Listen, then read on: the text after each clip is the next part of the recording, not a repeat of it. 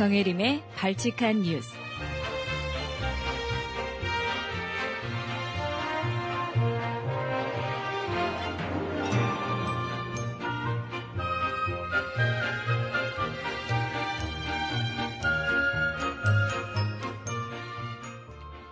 공익 광고, 기업이나 단체가 공공의 이익을 목적으로 하는 그런 광고인데요. 사전적 의미는 이렇습니다. 하지만 우리나라에서는 공익 광고가 공공의 이익을 대변하지 못하는 경우가 종종 있습니다. 오히려 잘못된 관념을 전파하는 도구가 되는 거죠. 특히 정부에서 정책 홍보를 위해서 블로그나 SNS를 운영하기 시작하면서 문제가 되는 경우 더욱 많아졌는데요.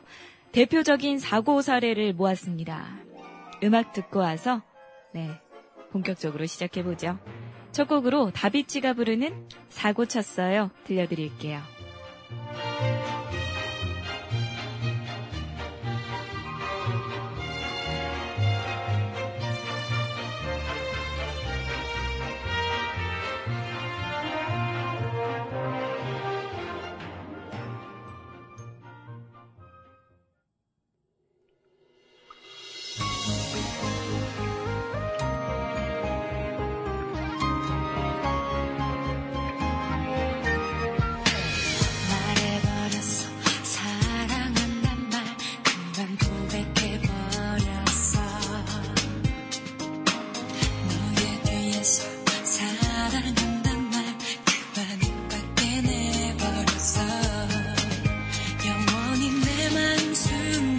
네,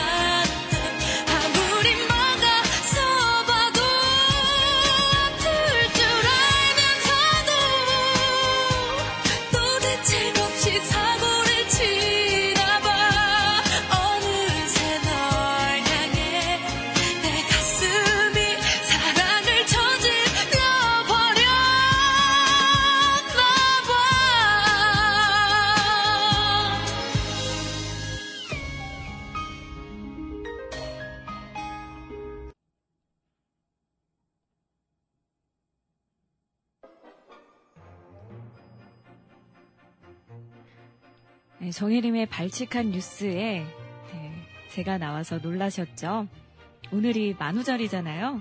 그래서 정혜림 아나운서와 제가 이렇게 방송을 바꿔서 여러분에게 빅 이벤트를 준비를 했는데요. 과연 좋아하실지는 모르겠습니다. 만우절 특집이니까 기분 좋게 조금 더 가볍게 네, 가보도록 하겠습니다. 앞서 오프닝 때 공익 광고가 우리나라에서 한국에서는 공공의 이익을 대변하지 못하고 잘못된 관념을 전파하는 그런 도구가 되기도 한다고 말씀을 드렸는데요. 네, 이번에 선관위에서 투표율 저하를 막기 위해서 프로젝트를 짰습니다. 중앙선거관리위원회의 20대 총선 홍보 광고가 논란이 되고 있습니다. 유권자의 투표 참여를 독려하기 위한 스타 마케팅이 단골 선거 홍보 사례인데요. 올해는 아, 대세 중에 대세죠. 그룹 AOA의 설현을 홍보 대사로 위축했습니다. 네, 여기서 나오는 설현의 광고를 보면요. 화장품 편 광고에서 설현은 얼굴에 에센스를 정석껏 바르면서 영양, 보습, 탄력, 윤기, 언니 에센스 하나도 이렇게 꼼꼼하게 고르면서 라고 나무라듯이 얘기를 합니다. 이어서 4월 13일 국회의원 선거 아름다운 선택 기대할게요. 라는 대사가 이어지죠. 네, 이 광고 외에도 스마트폰 편에서 남성 유권자를 대상으로 스마트폰을 선택하는 조건을 언급하면서 오빠 스마트폰 하나도 이렇게 퍼펙트하게 고르면서 라고 말합니다. 또 엄마의 생신편에서는 투표의 비유적 표현으로 사용된 엄마 생신잔치에 바쁘다며 참여하지 않으려고 한 여동생을 나무라는 오빠의 모습이 나오는데요. 네. 한국 여성단체 연합은 선관위의 투표 동료 광고가 성별 고정관념에 기반한 데다 청년 유권자에 대한 편견을 조장한다며 지난 3월 28일 비판한 바 있습니다. 네, 여성연합에 대해서는 여성이 정치 사회 문제만큼 중요시하는 것이 화장품, 즉 외모라는 성별 고정관념에 기반하고 있어서 성차별적이라면서 여성을 본인이 바쁘다는 핑계로 투표에 참여하지 않으려는 소위 이기적이고 개념 없는 어떤 유권자로 비유를 하고 있는 것 같다, 묘사를 하고 있는 것 같다며, 네, 여성의 정치 사회적 인식을 비하하고 왜곡하는 걸로 보인다라고 얘기를 하기도 했습니다. 그렇죠. 사실 어, 저격 대상이 저는 사실 처음에는 생각 없이 그냥 어 설현 예쁘다 하면서 언니 미소로 이렇게 보고 있다가 네 아, 언니 이것 뭐 에센스는 이렇게 꼼꼼하게 고르면서 아, 엄마 생일 잔치 때문에 투표를 못해? 이런 것들이 계속 이어지는 걸 보면서 어, 근데 왜 여자한테만 그러지? 라는 생각이 좀 들었거든요. 네. 그래서 이렇게 느끼는 분들 분명히 계실 거라고 생각합니다. 그리고 어르신들이 이걸 보면 그래 여자가 그렇지 뭐 이렇게 또 그렇게 말씀하시는 분들도 있으시잖아요. 네, 이번 광고는 청년 유권자에 대한 편견 역시 깔려 있다는 것도 지적이 됐습니다. 네. 지난 3월 30일에는요, 알아들으면 최소 음란마귀라는 투표 동료 광고도 논란이 됐었는데요. 네, 1분 18초의 영상에서는 성관계를 연상시키는 내용이 1분이나 차지를 합니다. 소개팅 자리를 배경으로 해요. 여성이 대뜸, 오빠, 그거 해봤어요? 라고 남성에게 묻습니다. 어, 남성이 당황을 해서 아니 초반부터 벌써 진도를 일하면서 성적인 상상을 하는 모습이 담겨 있습니다. 이에 대해서 여성은 진짜 저랑 하고 싶으시다는 건지 오빠랑 하고 싶기는 한데 아직 그날이 아니라서 라고 말을 합니다. 마지막 장면은 두 남녀가 사이좋게 투표를 하러 가는 모습이 찍혀 있긴 하는데요. 어, 이에 대해서 노골적으로 성관계를 연상시키는 내용은 거센 논란을 불러일으키기에 충분했습니다. 여성을 성적 대상화했다는 비판까지 나오고 있습니다. 이게 사실 공중파 방송에서 엄격한 심의 잣대를 이렇게 들이대는 나라에서 이런 내용이 공익 광고로 어떻게 나올 수 있냐라는 어, 논란들이 계속해서 나오고 있죠. 어, 저도 이 광고 보고 사실 좀 놀랐었는데요. 선정적인 분위기로 투표를 독려한다는 본래 어떤 투표를 하자라는 메시지가 제대로 전달될지도 사실 의문이고요. 오히려 청년들이 정치에 대해서 혐오를 하게 되지 않아서 혐오를 하게 돼서 투표율을 떨어뜨리지 않을까라는 얘기까지 나오고 있습니다. 여러분은 어떻게 생각하세요? 이번 공익 광고 너무 편향돼 있다거나 혹은 네, 너무 성적인 그런 비유들이 나오지 않았다거나 그런 생각 해본 적 없으신가요? 어찌됐든 공중파 방송에서는 엄격한 심의 지켜오신 것처럼 제대로 된 투표 동료 방송이 나가야겠죠. 네, 첫 번째 코너 노래 한 곡 듣고 오셔서 시작해 보겠습니다. 어쨌든 대세 중의 대세 설현이 공익 광고를 찍었기 때문에 AOA의 심쿵해 들려드릴게요.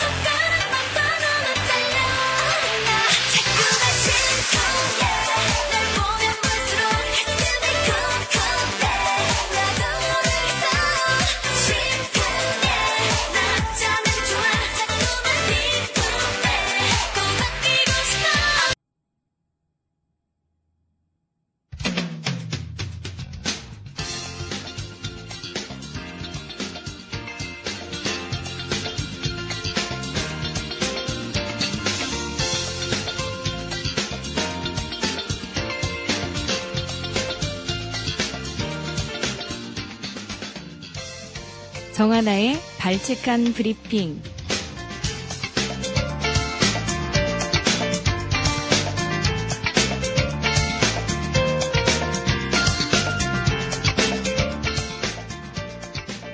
오늘은 조금 덜 발칙한 브리핑 들려드릴 텐데요. 첫 번째 소식입니다. 유승민 의원의 딸 미모의 SNS에서 폭발적인 반응이 현재 나오고 있다고 합니다. 지난 30일 자신의 선거사무소에서 열린 선거대책위원회 발대식에 딸 유담 씨와 함께 네, 유승민 의원이 참석을 했는데요. 이날 주인공은 아빠 유승민 의원이 아니라 딸 유담 씨라고 해도 과언이 아닐 거예요. 아이돌급의 미모로 눈길을 사로잡았습니다. 현재 유담 씨의 미모에 네티즌들은 사윗감 경선하자며 난리도 아닙니다. 유승민 의원 딸과 관련해서 많은 기사가 현재 쏟아졌는데요. 기사를 접한 누리꾼들의 반응이 아주 재밌습니다. 제가 좀 읽어드릴게요. 문재인이라는 닉네임을 가진 남성은 아이고 장인어른 지지하는 정당은 달라도 따님은 제 마음속에 영원한 1번입니다. 라고 했고요. 어떤 분은 장인어른 너무 불쌍해. 대통령 한 번만 했으면 좋겠어. 라는 댓글을 달았습니다. 저도 이거 보고 빵 터졌네요, 정말. 그리고, 네, 딸을 보니까 창당이라도 해드리고 싶다. 라는 사람까지 나왔고요. 박근혜가 잘못했네. 라는 아주 다수의 의견이 있더라고요. 네, 유승민 의원, 미모의 딸과 함께 나오면서 현재 호감도가 급상승하고 있다고 합니다. 네, 그리고 경선은 두고 봐야겠죠? 그 전에 어떻게 정말 사윗간 경선 하셔야 되는 거 아니에요?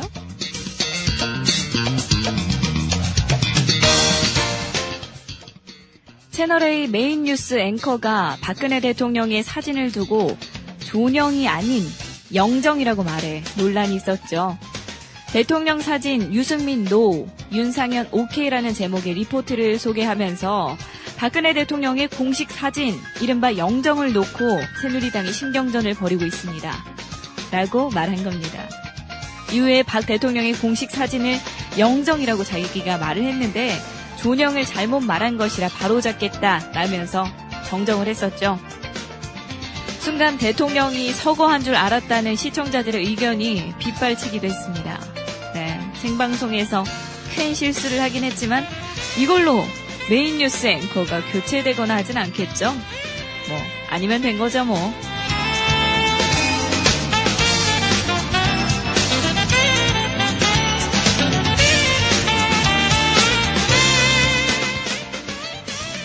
이재명 성남시장을 처형해야 한다는 글을 페이스북에 공유해서 논란이 됐던 현직 경찰 간부가 감찰 조사를 받게 됐습니다. 경찰 간부가 이재명 성남시장을 처형해야 한다라는 내용을 담은 게시글을 자신의 SNS에 업로드를 한 건데요. 서울 시내 경찰서에 재직 중인 김모 경정은 59살이십니다. 어, 지난 29일 오후 3시가량에 성남시장 이재명이를 즉각 체포해서 처형시켜야 한다라는 문구와 함께 이재명 시장의 머리에 총뿌리를 겨누는 사진이 첨부된 글을 공유했습니다.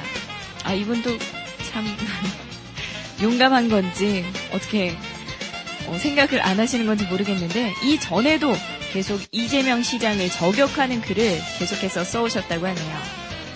이 시장은 해당 간부에 대해서 즉각적인 조사와 문책, 형사처벌뿐 아니라 강신명 경찰청장의 공개 사과를 요구했습니다. 네, 과연 경찰청장님의 공개 사과가 이어질지 네, 기추가 주목되네요.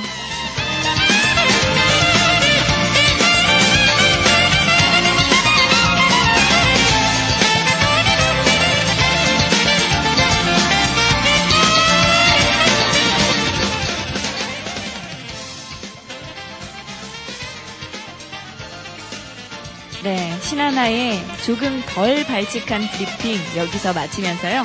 신청곡 한 곡 들어드릴게요. 지디가 부릅니다. 삐딱하게.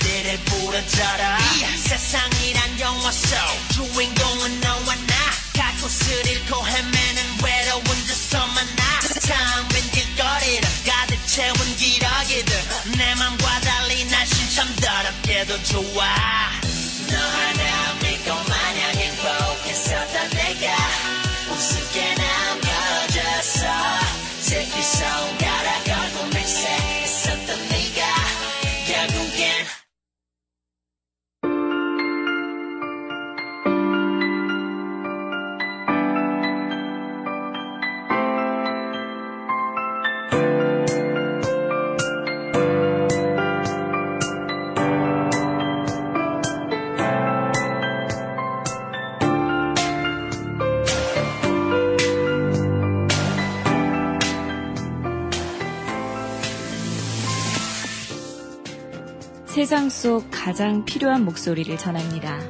지금 여기 우리가 있어요.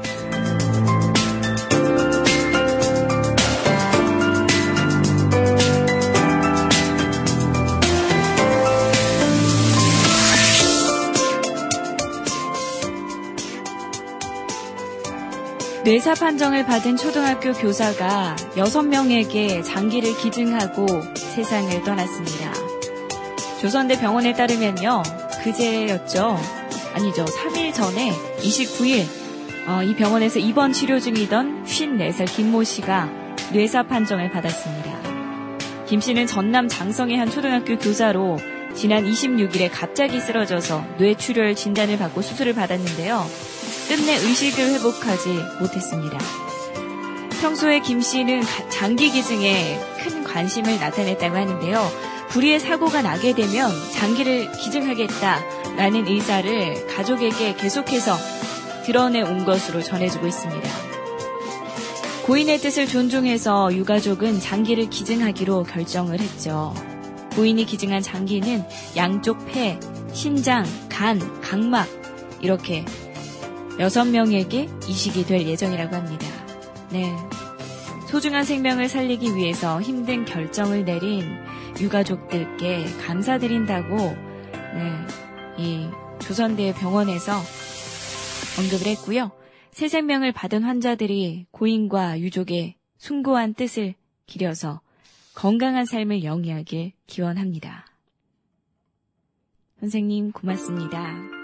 네, 많은 분들에게 남긴 이 사랑의 실천이 오래도록 기억될 거고 그분들을 통해서도 계속해서 이어져 올 것으로 보입니다. 좋은 곳에 가셔서 하늘나라 가셔서 네, 푹 쉬시길 바랄게요.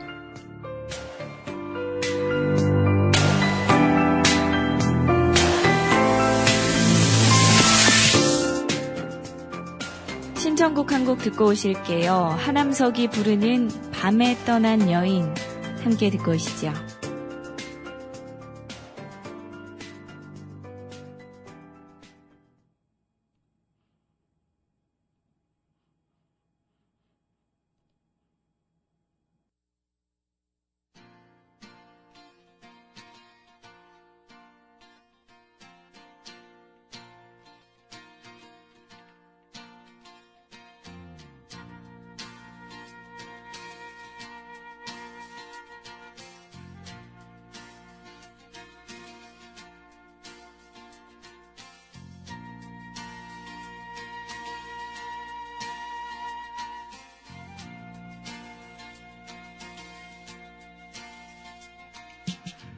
하얀 손을 흔들며 이끌는 예쁜 수치지만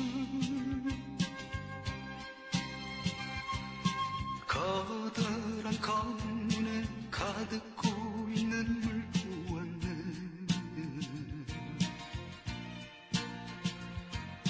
자장가에 힘없이 기대어 나의 손을 잡으며 안녕이란 말 한마디 다 못하고 돌아서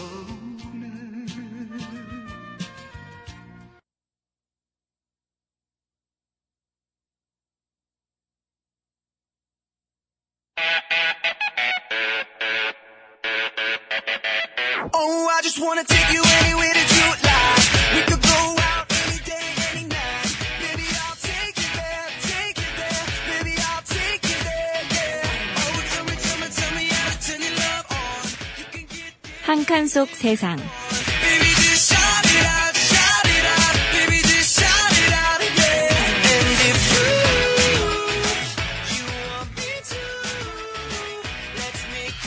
제가 이렇게 발칙한 뉴스를 진행하고 있는 오늘 무슨 날일까요? 여러분, 만우절이죠? 4월 1일. 가벼운 거짓말로 어, 남을 속이는 장난을 하면서 즐기는 날을 뜻하는데요. 오늘은 속지 말아야지. 아니야, 절대 속지 말아야지. 다짐을 하면서도 장난에 속아 넘어가는 그런 날이기도 합니다. 네, 기억에 남는 만우절 장난 뭐가 있었을까요? 제가 고등학교 때 고1 때 여자반이었거든요. 네, 여자 선생님이 굉장히 착하신 분이 계셨어요. 네, 친구 한 명이 수업을 듣다가 갑자기 너무나 몸이 안 좋은 것처럼 바닥에 쓰러지고 맙니다. 이 여자 선생님 너무 놀라셔가지고 어 지금 막 119 불러야 된다 난리가 났어요. 어, 애는 연기를 또 잘해가지고 막 거품 무는 것처럼 눈 돌아가고 이렇게까지 하니까 선생님이 정말 놀라셔서 눈시울이 막 붉어지시더라고요. 눈물도 글썽글썽 하시고 그러고 나서 친구들이 다 함께 아 만우절이라고 오늘 이렇게 하니까 선생님이 아 너무 놀라시면서 같이 웃어 넘겼던 그런 기억이 나네요. 그때만큼 심한 장난을 쳤던 적은 없는 것 같아요. 저한테는 나름 엄청난 장난이었다는 그래서 재밌었습니다. 그 외에도 다른 반 친구들 같은 경우는 선생님들이 반을 바꿔서 들어가시는 경우도 되게 많더라고요. 아주 유쾌한 학교죠. 네, 오늘 여러분들도 만우절 맞아서 그런 재미 한번 느껴보셨으면 좋겠네요.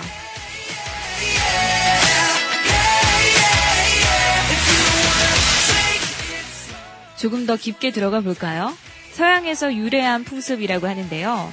April Fools' Day라고도 불립니다. 만우절.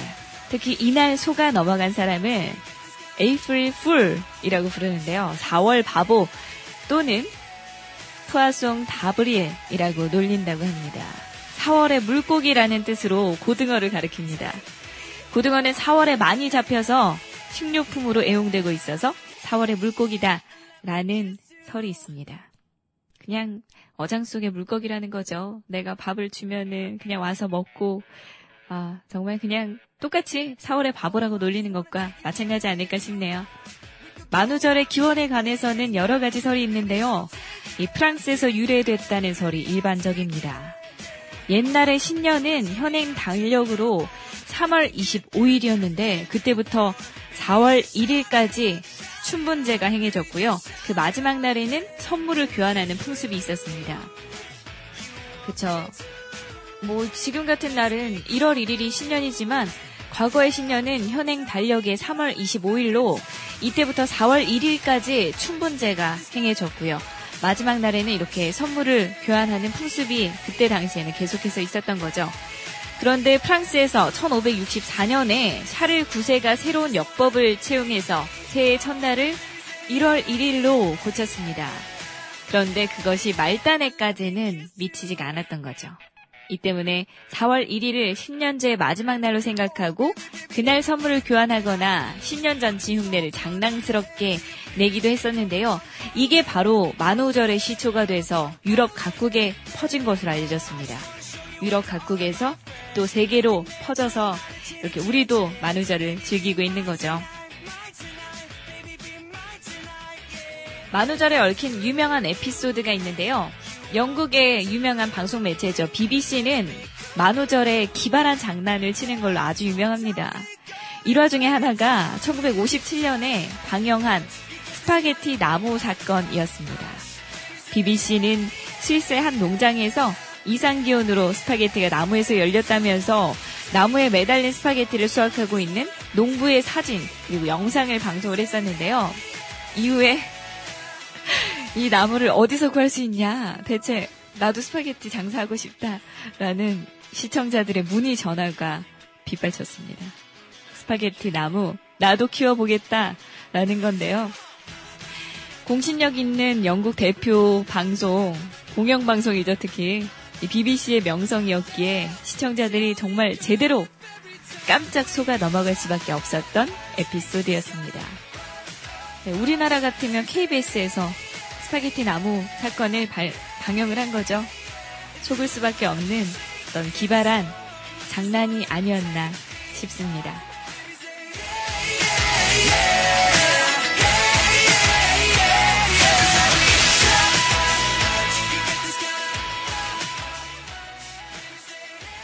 한 칸 속 세상 마무리 지으면서요. 노래 한 곡 듣고 오실게요.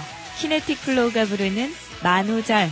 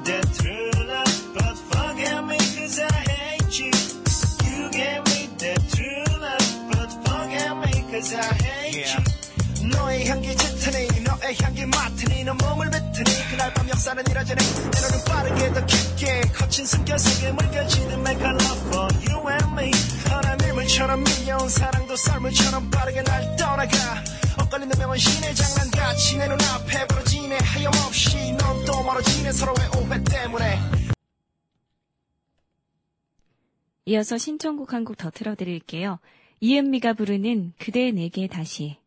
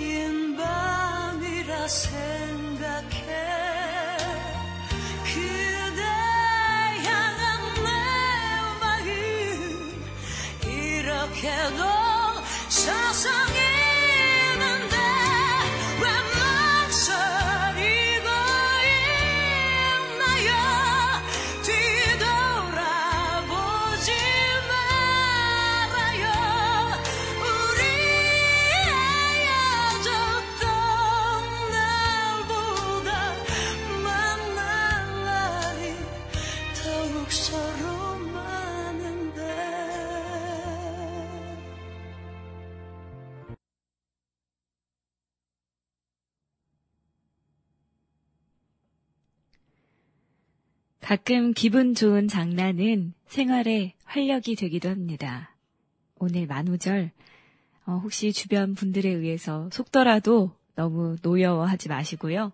웃어 남기시는 오늘 하루 되시길 바랄게요. 저는 오늘 이렇게 4월 1일 만우절을 맞아서 정일임 아나운서의 발칙한 뉴스 진행하게 돼서 참 재밌었습니다. 작년 이맘때 제가 수습 아나운서로서 정일임 아나운서를 대타 방송을 일주일 가량 했었던 것 같은데요. 지금도 너무나 부족하지만 그때보다 사실 마음은 그래도 편하네요. 어, 참 좋은 경험이었습니다. 다음 주 월요일 정일임 아나운서가 돌아올 예정이니까 아쉬워하지 마시고요. 저 역시 월요일 아침 11시에 핫도그로 돌아오겠습니다.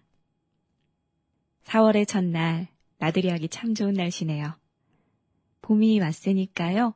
봄바람 가득 느끼시는 이번 주말 되시길 바라겠습니다. 마지막 곡으로 저는 바우터 하멜이 부르는 마치, 에이프릴, 메이 이 곡 들려드릴 거예요. 저는 다음 주 월요일에 다시 돌아오겠습니다. 어, 정일임 아나운서가 마지막 인사를 안녕.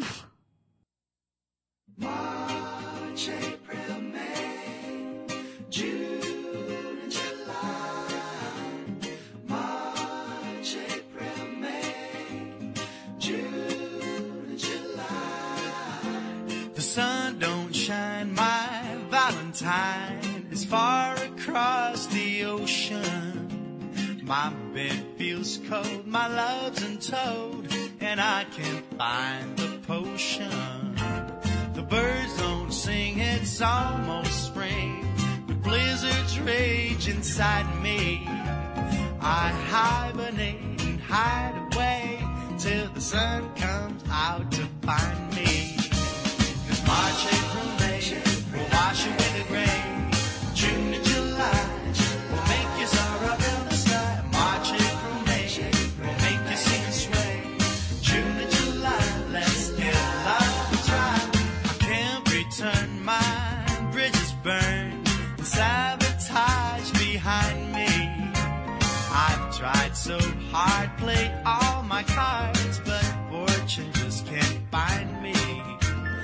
sorry.